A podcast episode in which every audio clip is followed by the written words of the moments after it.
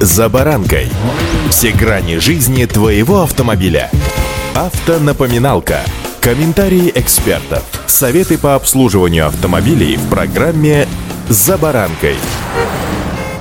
ОСАГО с вами, так и хочется произнести иногда, когда речь заходит об аварийности на дорогах и в нашей с вами автомобильной жизни. С вами «За баранкой» Александр Карпов. Здравствуйте.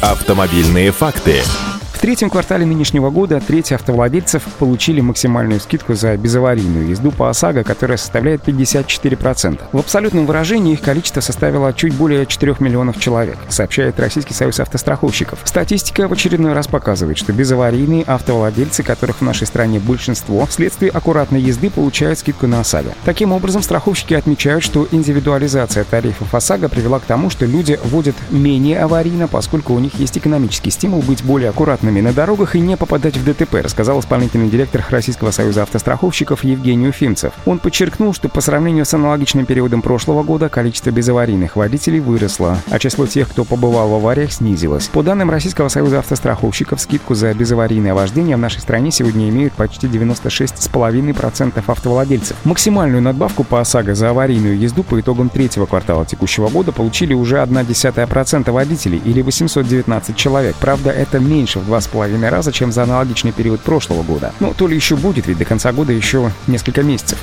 Автомобильные факты.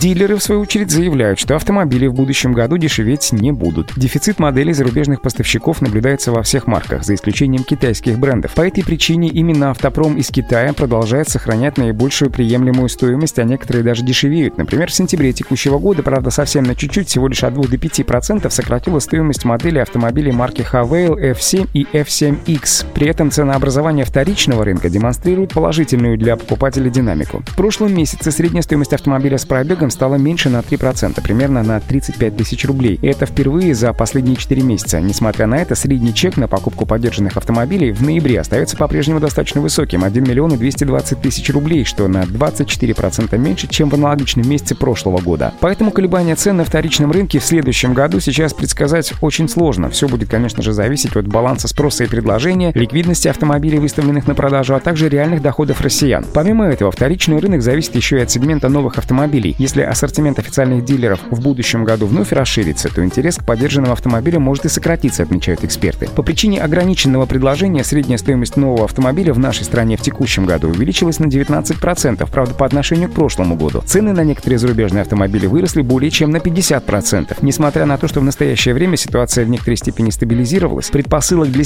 снижения стоимости новых автомобилей вообще нет. С учетом складывающейся экономической ситуации в следующем году отечественный рынок новых автомобилей не сможет достичь объемов прошлого года, а значит цены продолжат расти. Вот такая информация вам для размышления. Удачи! За баранкой!